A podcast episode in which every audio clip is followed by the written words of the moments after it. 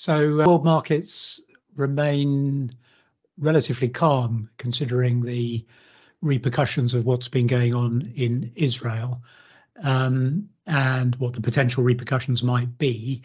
And I suspect this just really, well, this really amounts to investors putting faith into the diplomatic process which is underway which is been underscored today by the announcement that uh, Biden is going to visit Israel tomorrow. I suspect he wouldn't be doing that if the Americans weren't pretty confident they could come away with some form of political victory for Biden because it's well, it's obviously an important uh, domestic constituency ahead of an election year for him. One area where US diplomacy has been in overdrive in the last couple of days has been in terms of repairing relations with Venezuela, which uh, totally coincidentally is also a uh, major oil producer. There's talk of uh, basically an oil for elections deal, which has stabilized uh, crude markets overnight. Meanwhile, in China, the authorities undertook new measures to cap interest rates and improve liquidity, but there's re- also renewed focus on the ability or otherwise of Country Garden to meet a bond repayment that's due this week. So that's sort of it on the macro front in the UK today. Not a lot of news. Frontier Developments have uh,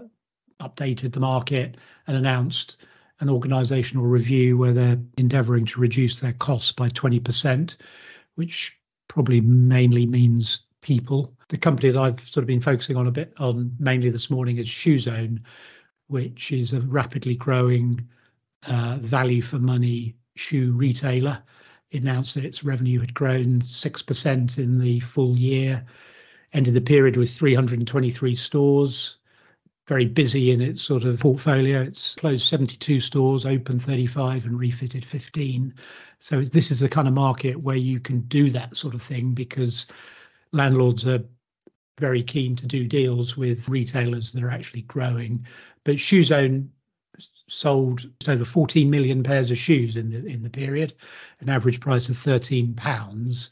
It puts it firmly in the category with companies like Card Factory, Greggs, Wetherspoons in their respective verticals, and these are businesses that benefit from scale economies shared, often mistaken for pilot high and sell it cheap it's much more challenging business strategy than that.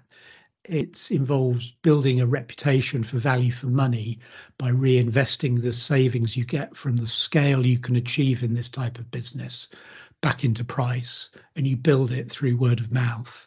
And that's essentially what Shoezone is in the process of doing. It's a very challenging market to do it in, but is so far doing a very good job.